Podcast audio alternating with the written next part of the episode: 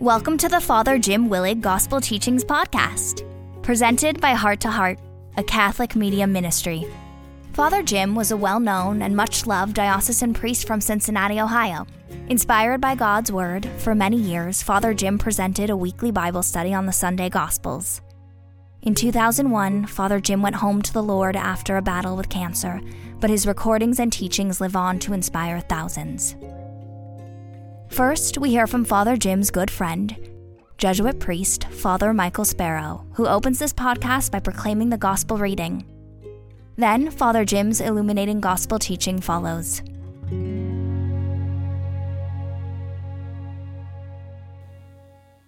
A reading from the Holy Gospel according to Luke.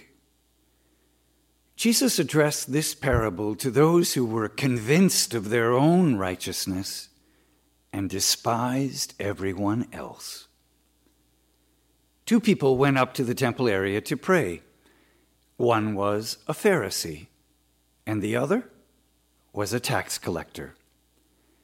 The Pharisee took his position and spoke this prayer to himself Oh God, I thank you that I am not like the rest of humanity, greedy, dishonest, adulterous, or even like this tax collector. I fast twice a week and I pay tithes on my whole income. But the tax collector stood off at a distance and would not even raise his eyes to heaven, but beat his breast and prayed, O God, be merciful to me, a sinner. I tell you, the latter went home justified, not the former. For whoever exalts himself will be humbled, and the one who humbles himself will be exalted the gospel of the Lord.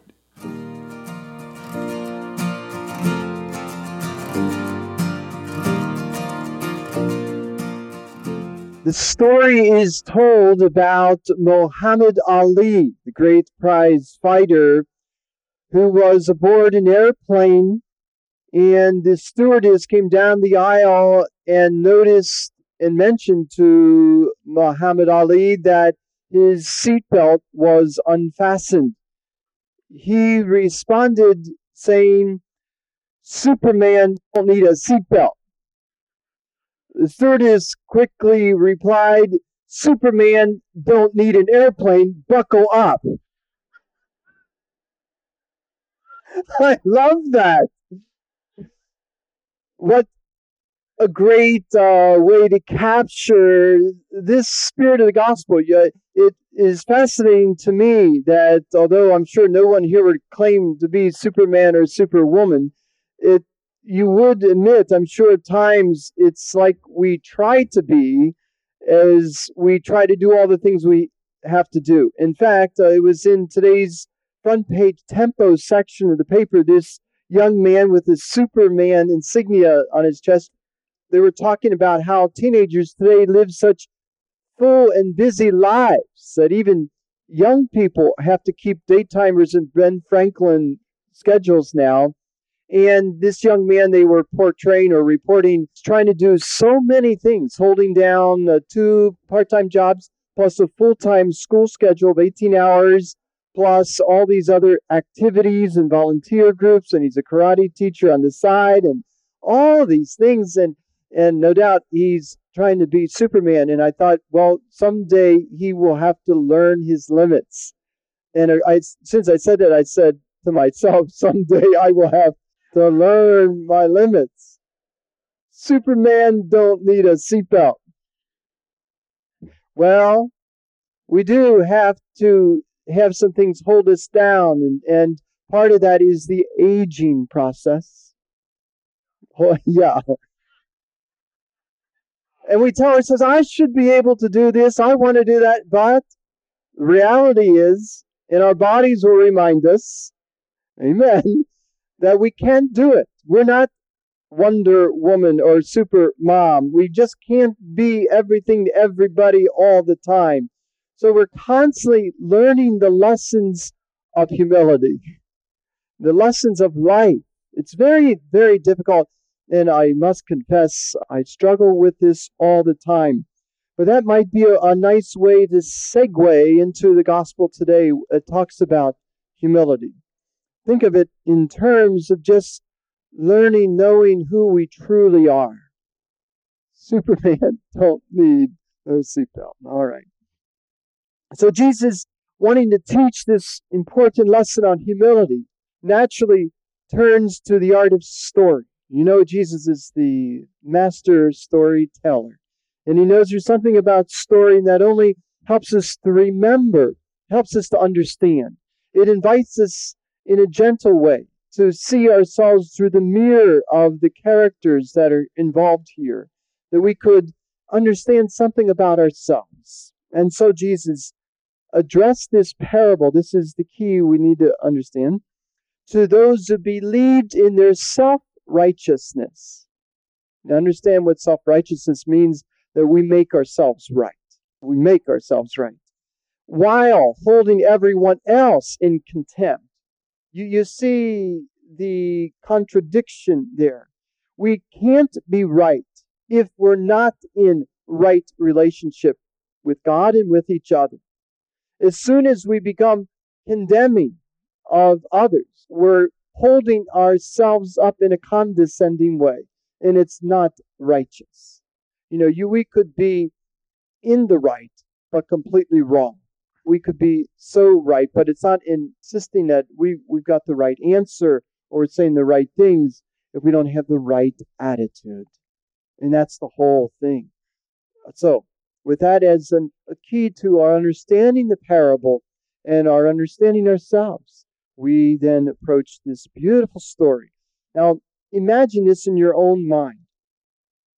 Two men went up to the temple to pray one might say parenthetically, one did and one didn't.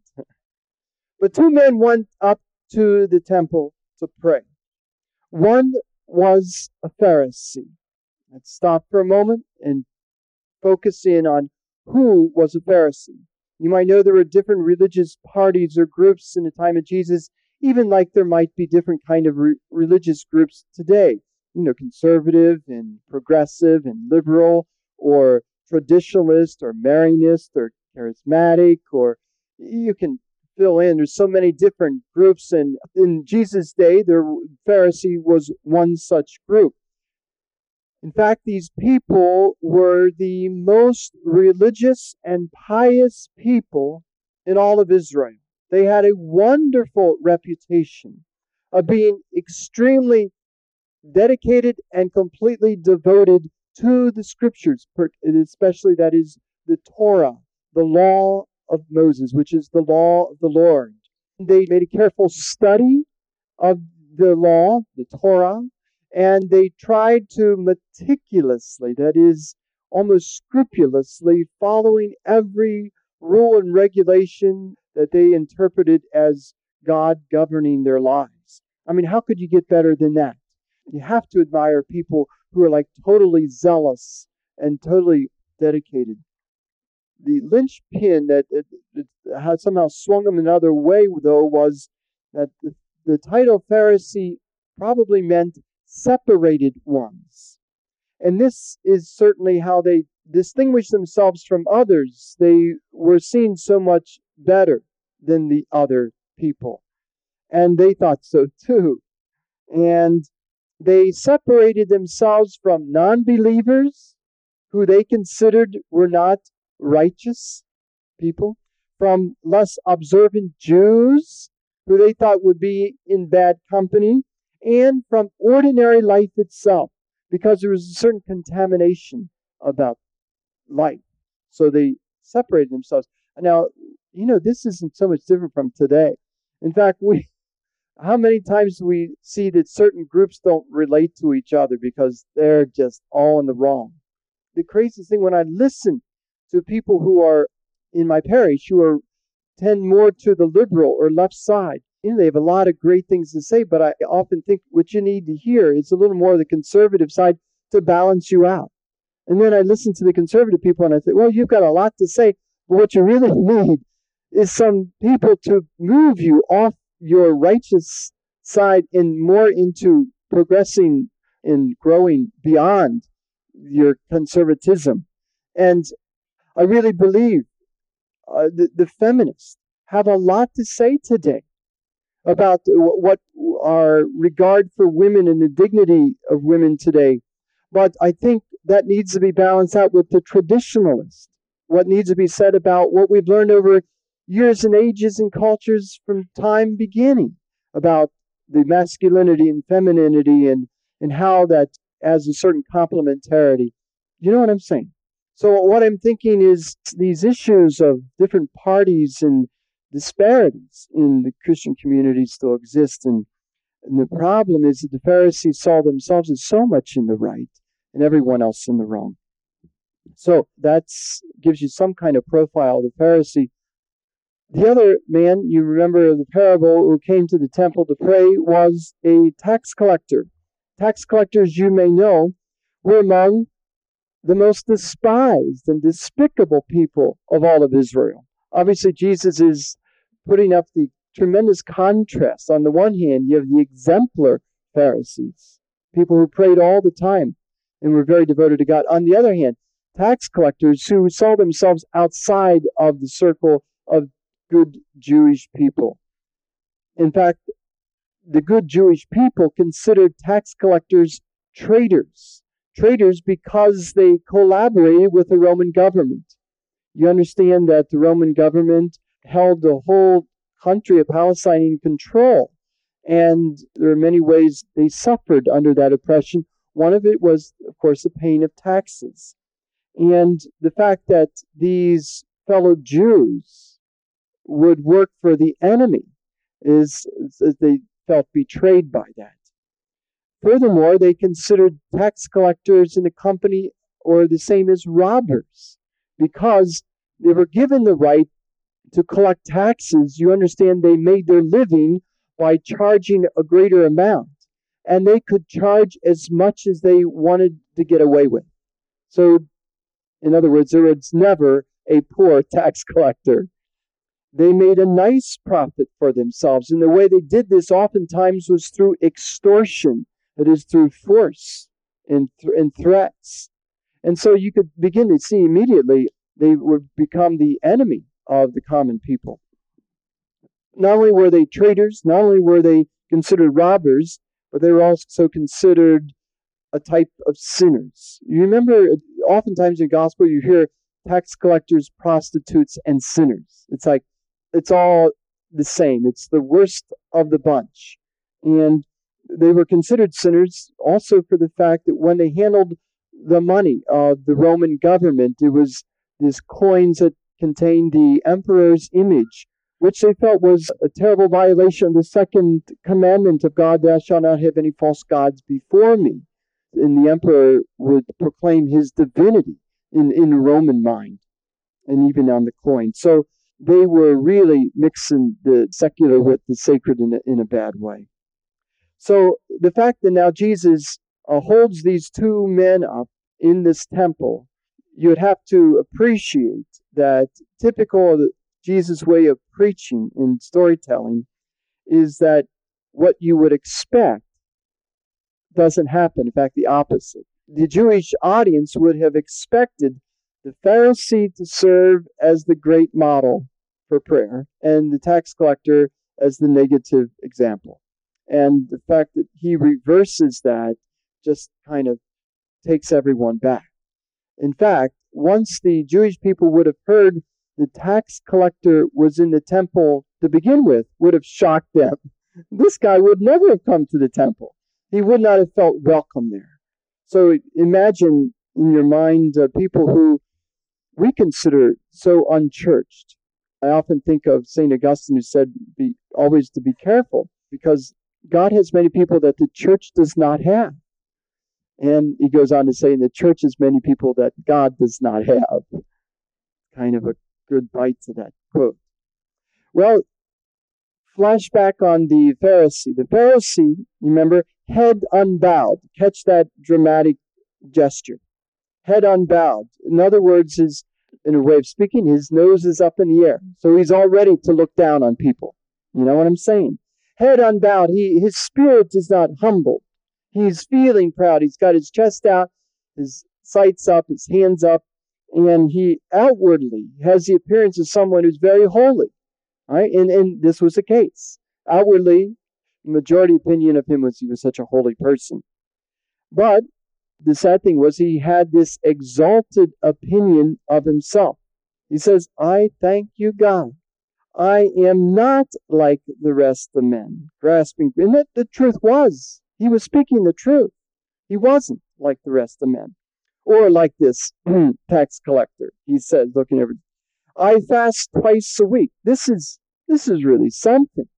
The law required a devout Jew to fast once a year on Yom Kippur, the Day of Atonement, just as we have the rule in our church to fast on Ash Wednesday and Good Friday. But you know, there are some people who fast every week. I have to admire these people. More than that, he says, I pay tithes on all I possess. I love to have this guy in my parish.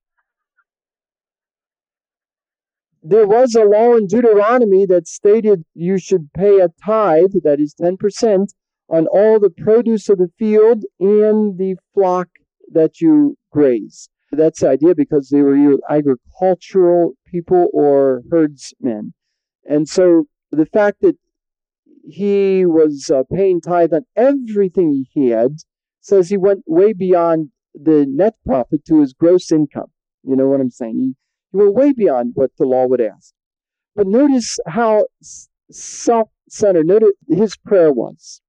And notice in prayers, you would know the focus needs to be on God. But his focus is not, thank you, Lord. It's, I give you thanks, God, because I fast twice a week. I pay tithe on all I have. There's so much I there, he can't see God. In fact, you wonder, is he really praying? Uh, I often wonder when Jesus listened to some of our prayers, he might say, Who are you talking to? You know? And I, I'd say that for myself, you know, sometimes we, especially those prayers bless the Lord, Jesus God's power, to bound Christ, Lord, amen. Lord must be up to say again, are you talking to me? What does it mean? We do well to call time out. I, I called the time out in one of our children's masses just last week because it just seemed, even at the young age, so rote. You just have to say time out. Wait, wait a minute. Who are we talking to? What are we doing here? What does it mean? And we do well to do that in prayer, time to time. Call time out. And we can bring it all into focus. And the most important part of prayer is that we focus on God and what God is doing, who God is. This guy's so filled with himself. You know, it's blocking his prayer. It's going to hurt his whole communication. If you ever be with people and you're trying to talk to them, and you know they're really not listening, they're just waiting for you to stop talking so they could say what they want to say. You know that. None of us here. I understand that. But so it is with God. It's like this how can God communicate with us? How can he how can he pray with us? Prayer is that dialogue with the Lord. How can he get through to us? This guy doesn't give him a chance to get through because he's so filled with himself. Whereas the tax collector kept his distance. Now, I often try to remind myself of that when most of my parishioners sit in the back of church. it doesn't matter where you sit in church is where you stand with God. I do have to laugh though, you know, we struggle with this when I was here at the cathedral, and it's so different no matter what church you go to in the world, I guess. But I was told my predecessor at St. Peter and Paul, not the, the pastor immediately before me, but a few back, would have morning mass, and naturally everyone feeling like this, I guess, this tax collector sat in the back so he had the janitor one day put wheels on the portable altar and he moved it all the way to the back. Call him the holy roller or whatever. The people like, whoa! After doing this two weeks, every morning, he, they finally said, hey, how about giving me a break? Help me out. Just come up front. I love that. In a sense, maybe that's what the Lord does. He will meet us wherever we're at, as long as we're open to Him.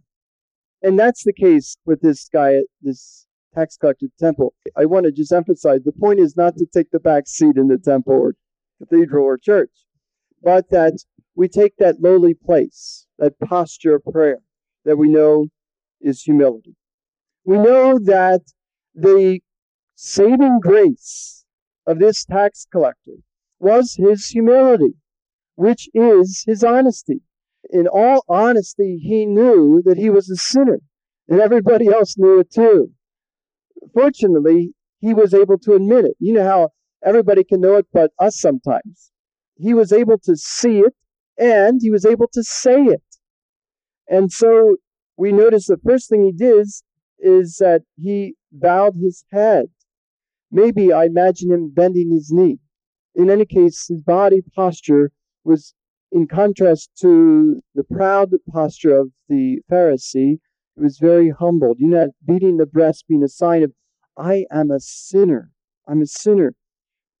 And that's what is to be the starting place of prayer. That's why you've heard me maybe use this as an example. It Came to me one day. You know how runners in a race, in order to get a good start, start on their knees in a three pronged position. That's how we ought to start all our prayer too, don't you think? On our knees. Whether physically or spiritually, the important thing is that we humble ourselves all that means is we start with an acknowledgement of who we are and who God is. And what is that? Well, it's what the tax collector admits to. He says, Oh God, be merciful to me, a sinner. I'm a sinner. And that's why, it, it, as odd as it seems that when we start Mass for us Catholics, you know, it said the very first uh, part of the entrance or opening rite is let us recall we are sinners. And sometimes I think, oh, geez, what a downer. You know, I mean, why start there? Uh, but in fact, it's saying, let's remind ourselves who we are as we come before God. There is something beautiful about that because as soon as we do that, then the Lord lifts us up, which we'll see momentarily. So this man literally throws himself onto the mercy of God when he says, Be merciful to me. That his focus, you notice, is on God and God's mercy. And that's the beautiful thing. When we, we're not suggesting that we put ourselves down. We have enough people to do that. we don't need to put ourselves down. What we need to do is just be honest to where we are and acknowledge we're creatures, we're but little children of God, and then we're able to be lifted up onto His lap. The best example I can think of is Saint Teresa, the little flower. You remember, always aspired to be a great saint and wanted, aspired to this level of perfection and sanctity, but she felt she could never, ever reach because she kept falling and failing. And she imagined herself to be this little child climbing this steep stair of sanctity, but keep one step forward, you know, two steps back. She, every time she thought she was making some progress, she felt she was set back. You know that feeling. And finally, she prayed to God that she could have some kind of shortcut or extra lift. At times in century ago, they just discovered the elevator. And she said, Lord, what I, that's what I need. I need a lift to you. And then she opened the gospel and read, You must become like little children. And then she realized, Jesus, you are my arms. You are my lift. I must become smaller, and then you will become greater. Isn't that it? That's, that's what we see in this tax collector. And that's where Teresa then said, This is my way to greatness, which is my little. That became her little way, quote unquote, which I think is the only way. It's the only way to pray. It's the only way to be uh, and that is to be small, humble, little, which is truly who we are, and let God then lift us up because God's so attracted to that kind of person who comes so openly, humbly before Him. And so that's how Jesus ends this beautiful teaching by saying, Believe me, this man, pointing to the tax collector, went home from the temple justified because he asked God's for mercy. But the other man did not. Why? Because he, he never asked for forgiveness. He, he wouldn't allow himself because he didn't know he needed help. He wouldn't let himself be helped. The saddest thing is the Pharisee was trying so hard and did so much. And everything he did was really in the right, except his heart was not in the right. His mind was not quite right. His attitude was not right. He failed to recognize the most fundamental principle of the spiritual life, and that is all holiness comes from God. We can never make ourselves holy, and we could never save our own soul. Impossible. No more than a child, an infant, could support him or herself. No more than any of us could swim the Pacific Ocean. And no matter how hard we try. Why try?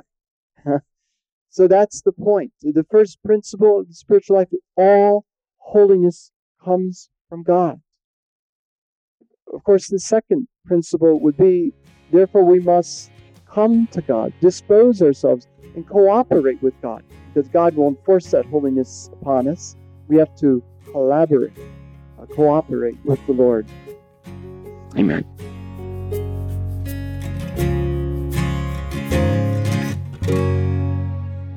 Thank you for listening to Father Jim's gospel teaching. We hope you have been inspired and will subscribe to this weekly podcast and share it with your family and friends. The mission of Heart to Heart is to proclaim the good news of God's Son, Jesus, to the entire world. For more inspirational teachings by Father Jim and Father Michael, visit our website, www.htoh.us. May God bless your heart and the hearts of all your loved ones.